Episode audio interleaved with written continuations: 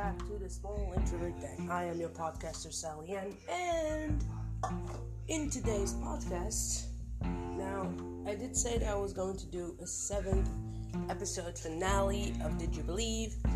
Unfortunately, I've been a little bit busy. Well, not busy. I fell sick.